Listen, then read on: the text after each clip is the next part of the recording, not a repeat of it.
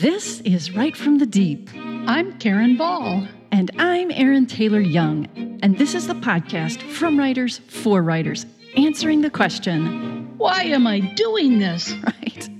As writers, editors, and a former literary agent, we're in the deep with you, encouraging you and equipping you to find your truest story in the deep places.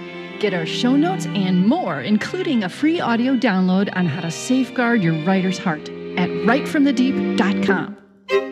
Hey guys, here's what's happening at Write from the Deep. First, as always, thanks to our wonderful patrons on Patreon who help make this show possible. Yes. We appreciate your willingness to support the show by helping to pay for hosting and our time.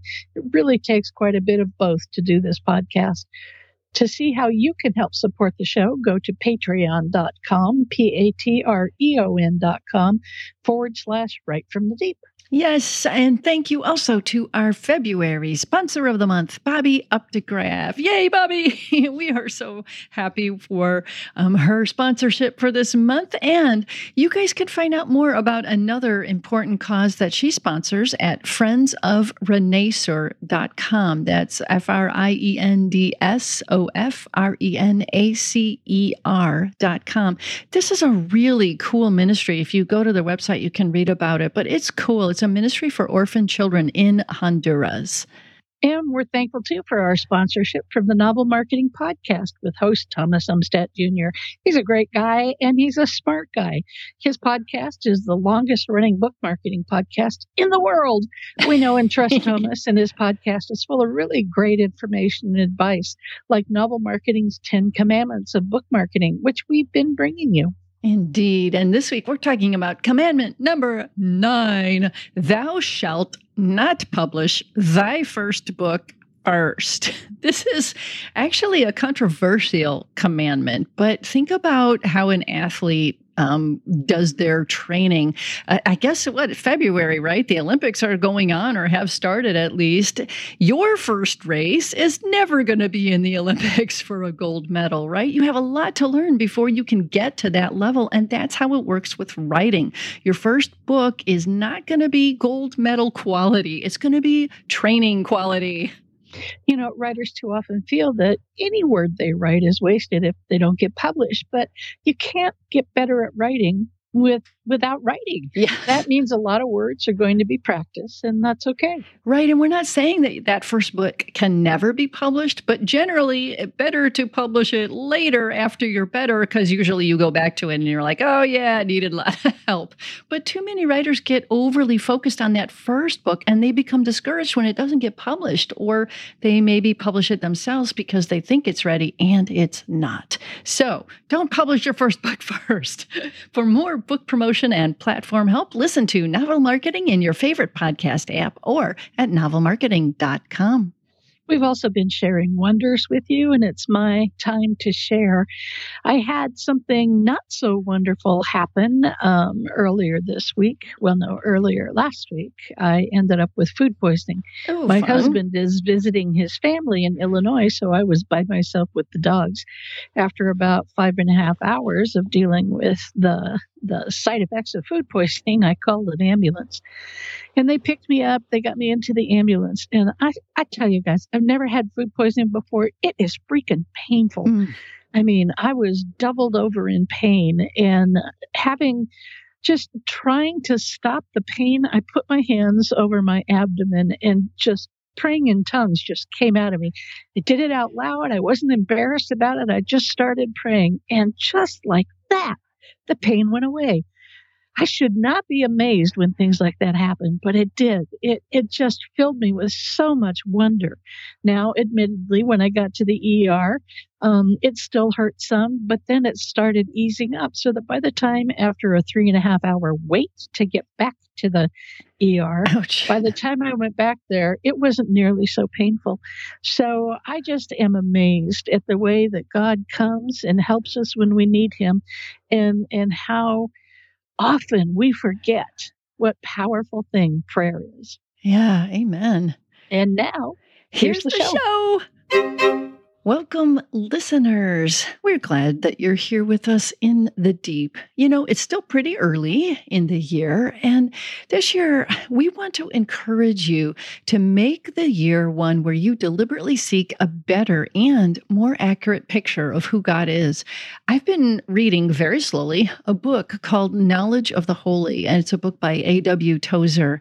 And he, I just love what he has to say. I think it's so wise. He says that he thinks that the church has a problem. It's the, and I'll quote here, loss of the concept of majesty from the popular religious mind. The church has surrendered her once lofty concept of God and has substituted for it one so low, so ignoble as to be utterly unworthy of thinking, worshiping people.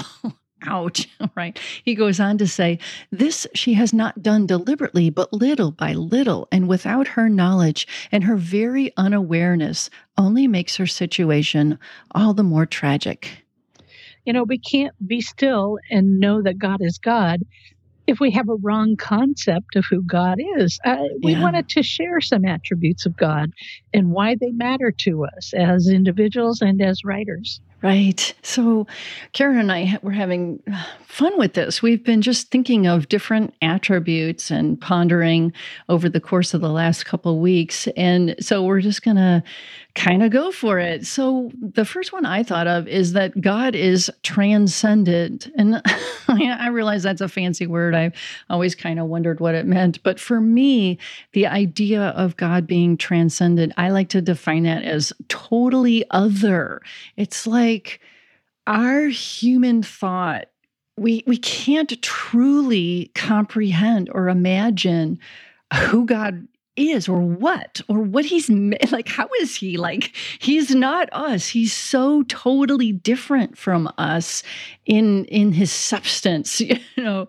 And and so for me it's like we can't minimize him. We can't make him like us. I think we have a tendency to try to uh, anthropomorphize god too much make him too human but he's not. He's beyond. And for me then i start thinking about how crossing the of who God is to who we are is completely unattainable, except that God crossed that gulf for us. He reached out to us. It's because of who He is that we can even relate to Him. And then I start thinking about what does that mean for a writer? And for me, it it brings up awe, it brings up reverence, it brings a sense of humility that this God would reach to to us. And it brings a sense of gratitude. And uh, i don't want to forget how dependent i am that he reaches out to us that he draws us to him. And and i want to keep acknowledging my need for him to keep doing it. There, i can't claw my way to him. It's him who reaches out to me and to us God is also the Alpha and the Omega. And I, I, love this. I love this for a number of reasons. Revelation 1 8, I'm sure you all have heard it before. I am the Alpha and the Omega, mm. the beginning and the end, says the Lord God. I am the one who is, who always was, and who is still to come, the Almighty One. And the reason that I like this so much is that when, when we consider God being the Alpha and the Omega, not just of the world, but bring it down in a macro sense and, and think about it in our own lives. He is the God of our beginning, the God of our end, and the God of everything in between. We never have to feel as though, and if we have those feelings, they're they're false, they're from the enemy. We never have to feel as though God was with us when we were born and growing up and, and suddenly he's not there anymore. Or in the beginning of our career and things went one way and then suddenly it changes and we're wondering where God is. Guys, it's there for the beginning, the end, and everything in between. He is our Alpha and Omega for us as individuals and as writers. I love that. I love those words. There's another verse that I like. It's Isaiah 44 6, and it says, This is what the Lord says Israel's King and Redeemer, the Lord Almighty. I am the first and I am the last apart from me, there is no God. What I like about that, first and last, it, it it's just constantly giving us a sense of who God is. He's the only first and last there is no other first and last. And I think about uh, when Karen and I were thinking about the attributes, we were fun. It was fun to think about how similar some of our attributes were. And I thought of that God is pre-existence, which which reminds me of the Alpha and the Omega. It's He has no beginning and he has no end. And I, my little brain struggles with that. He has no begin. He just always was, and that's what it means to be God. To be always, you know, who was, who is, and who always will be. You know, that's who God is, and that tells me that you know we are the ones, people. We're the ones with a beginning. We're the created things. God's timeless. He's outside of time. Like He made time. He's been there, done that. He purposed us into existence. And to me, also, one of my favorite verses is Hebrews 1 3, where um, we, we learn that Jesus is like sustaining all things by his powerful word. So he's holding everything up. He started it all. It starts with him, it ends with him.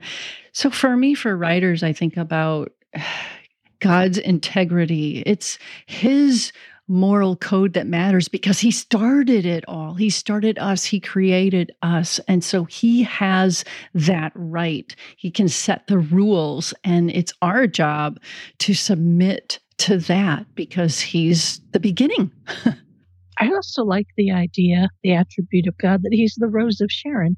That's from one verse in Song of Songs when the bride is telling her husband that she's the Rose of Sharon and the lilies of the valley. And it sounds like she's boasting, but she's really not. She's simply telling him, This is who I am. This is the beauty of who I am with you and the beauty of our love.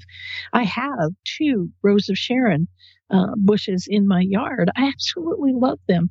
Um, when the buds come on, they're really kind of nondescript, but then the flowers start to open. First, you see this little bit of deep um, burgundy coming up out of the green, and then it starts to open up. Just it opens in stages, and with each stage, there's something more intricate and more beautiful to see from the the coloring of the flowers to the stamen. It's just it's amazing, and there are so many of them. They're abundant.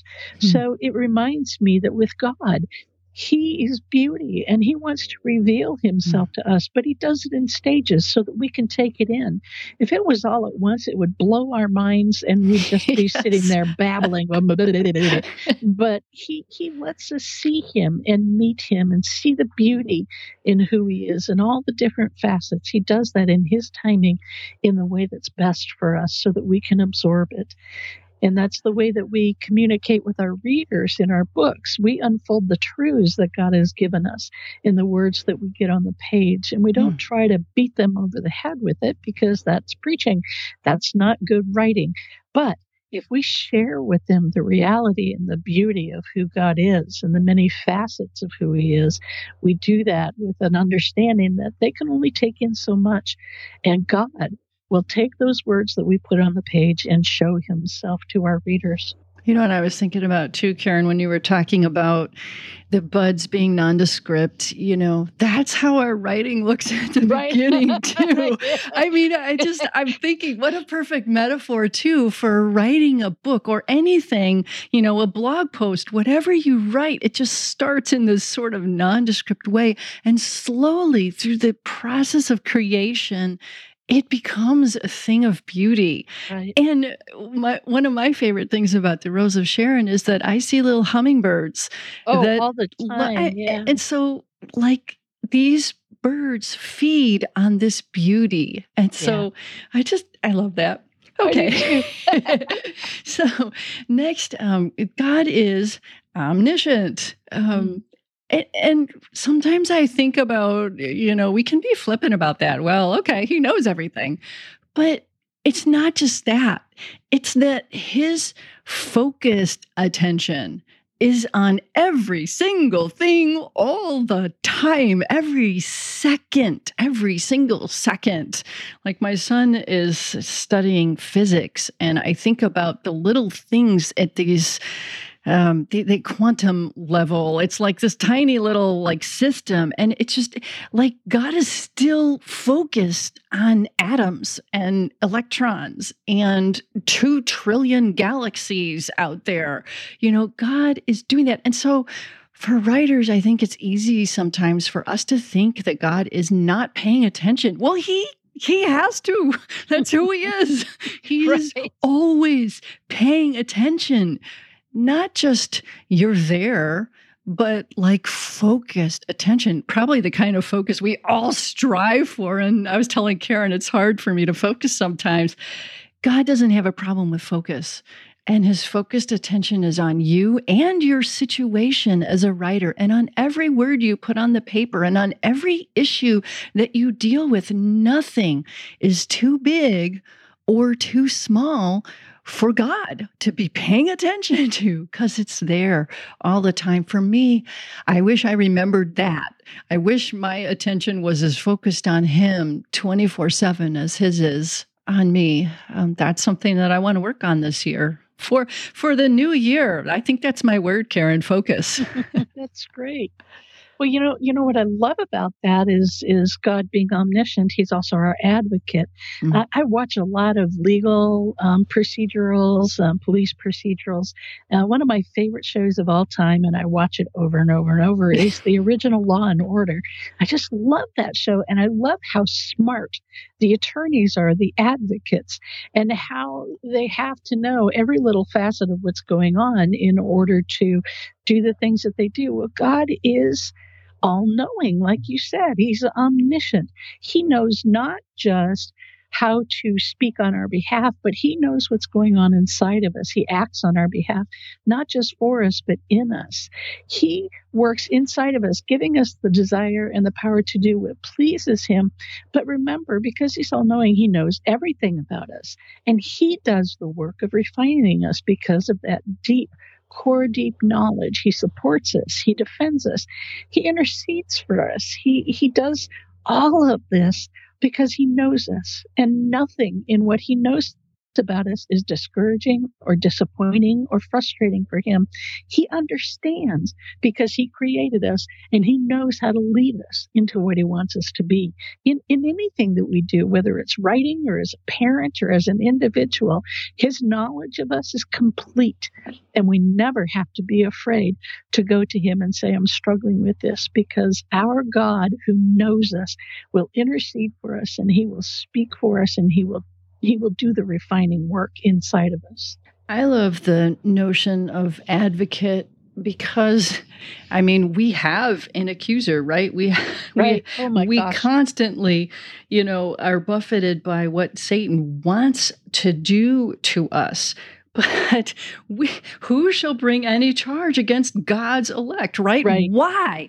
Why is Paul saying that in Romans 8? He's saying that because God is the one who justifies us. God is the judge. God is our advocate. God God is God. There's no one else that can can step in and do or take away or take us out of his hand.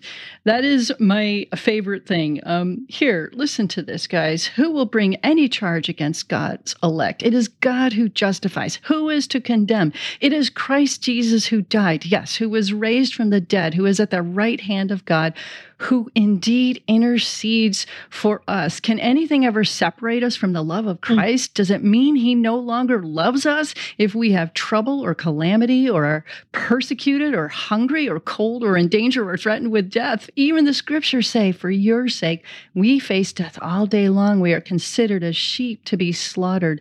No. In all these things, we are more than conquerors through him who loved us. For I am convinced that neither death, nor life, nor angels, nor principalities, nor things present, nor things to come, nor powers, nor height, nor depth, nor any other created thing will be able to separate us from the love of God, which is in Christ Jesus our Lord. Our advocate. Amen. Amen. And that that brings us to another attribute. God is all powerful. He's omnipotent. I don't know how often we spend just dwelling on that that like all the power there could be in existence. He he has that that's who he is. And i don't know what the most powerful thing is that you've ever seen but i i once when we lived in oklahoma you know they they put storms you know there's tornadoes down there quite a bit and you can see like the storm chasers will go out there and you can see tornadoes like on tv forming. And i once saw a small tornado turn into a mile wide F5 tornado mm. that just gouged a hole in the ground um, for miles. And it was the most one of them probably maybe the most frightening thing I've ever seen. Um, just that power, but God is more powerful. God can do anything when I think about that as a writer, you know, he can do anything. You guys, what is your impossible situation right now that you think is impossible that you're facing? God, God did the virgin birth. He opened the eyes of a man born blind. He can get you a contract or cancel your contract. He can sell books or not sell books. What is your impossible situation? He knows it and he's already got it covered. He's taking care of it. He, his best work in us always, um, the all powerful God, in my opinion, is always the transition, uh, making us into more like Christ. And that's what's happening in your lives too. That's why he's more powerful. That's what he does. One of my favorite verses is um, Jesus saying, My Father is always at his work to this very day, and I too am working. And I think that work is him not only holding the universe and sustaining all things by his powerful word, but continuing to conform you to Christ every day, every moment. Hmm. And in conforming us to Christ, we start to see him more clearly and with a better understanding of who he is. Um, I love it that he's called both the Lion of Judah and the Lamb. mm-hmm, yes. Think about that. That's again that that um, Alpha and Omega, the beginning and the end. Lions. I I love the big cats. Whenever I go to the zoo, I, I go to see the big cats, and lions are just so powerful and strong and fierce and regal. And whenever I see them, they put me in mind of God because they're just so majestic. But one day I went to a zoo and they had this huge viewing area with, you know, the, the really thick glass and everything. And the lions could come right up to the glass. And there was a little girl who was kneeling on the sill of that viewing area. And all of a sudden, the male lion, who had just been, you know, sitting there and looking stunning, he turns his head and he fixed his gaze on that child. And he just kind of flowed up onto his feet and bam, he came at that that window. He went paws on there. He, I mean, this girl was like teeny tiny on the other side of the glass and this enormous, powerful beast that had just per- burst forward. Everybody in that viewing area was like, whoa, backed up really fast. We have this inbuilt sense of awe and fear at that kind of power and, and that kind of energy that comes. And it was clear this is the king of the jungle right here. Of course, a little two year old was was not even aware of what was going on, but her parents grabbed her up and ran her there. So I think of God with that kind of power, that fierceness, that majesty, and yet at the same time, he's the lamb. And, mm. and that puts us in mind of innocence and sacrifice and purity. God is everything to us. He is everything. He is the power and the protector and all of those things. And yet at the same time, through Jesus, he's the epitome of innocence, of sacrifice and purity, of sacrificial love. It's just amazing to me what seem to be contrasts in Jesus and in Christ and in God. They're not contrasts at all. They're just the many facets of who he is. I love that because had he not been the lamb he would not have gone to the cross. Right. I mean, can you imagine what it took to stay there on the cross when he could have just blinked it all out of existence? Right. And yet yet he didn't. And yet then the lion comes back with the resurrection. yeah. Well, and, and, there's something else happened at a different zoo. I visit zoos a lot when I travel, especially. I was I was on the opposite side of the zoo from where the lion enclosure was, and all of a sudden this roar, that roar it just echoed all around. And this time, instead of people backing off, everybody, myself included, we ran to get to the lion enclosure to see what was going on. And the closer we got, the louder it was. I felt that roar in my mm. chest. And they were at feeding time. Wow. And the lions were like, get that food in here. I'm hungry. But that the roar, we have this instinctive, again, fear of that kind of unhindered power. Mm. And fascination. We're drawn to it and we're repelled by it. So when the Bible tells us that the fear of God is the beginning of wisdom, he he's not a God, he's not a God, he's not a lion who's going to come up and just kind of rub his little head against us and we get to pet him. God is powerful. The kind of power we can't even understand. Yeah. Another thing that God is is God is the amen.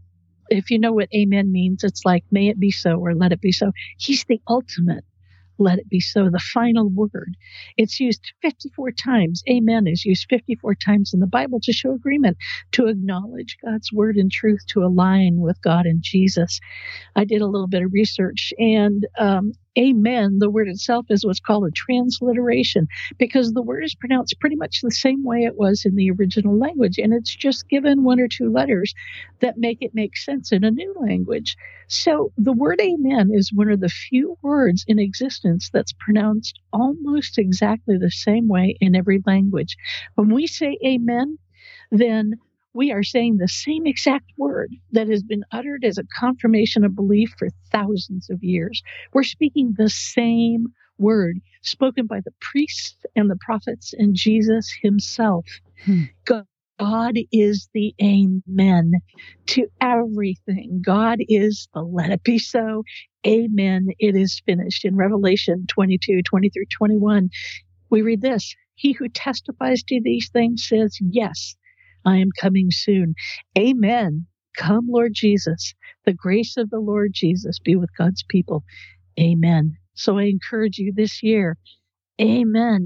Amen that we align ourselves with God. Amen to align ourselves with Christ. And amen to digging in and knowing who God is in all the facets. Amen. Thanks for joining us today. You can find previous episodes and more resources at writefromthedeep.com. And I bet you know someone who needs this podcast, so please share it with them. So until next time, embrace the deep. Your writing and your life will never be the same.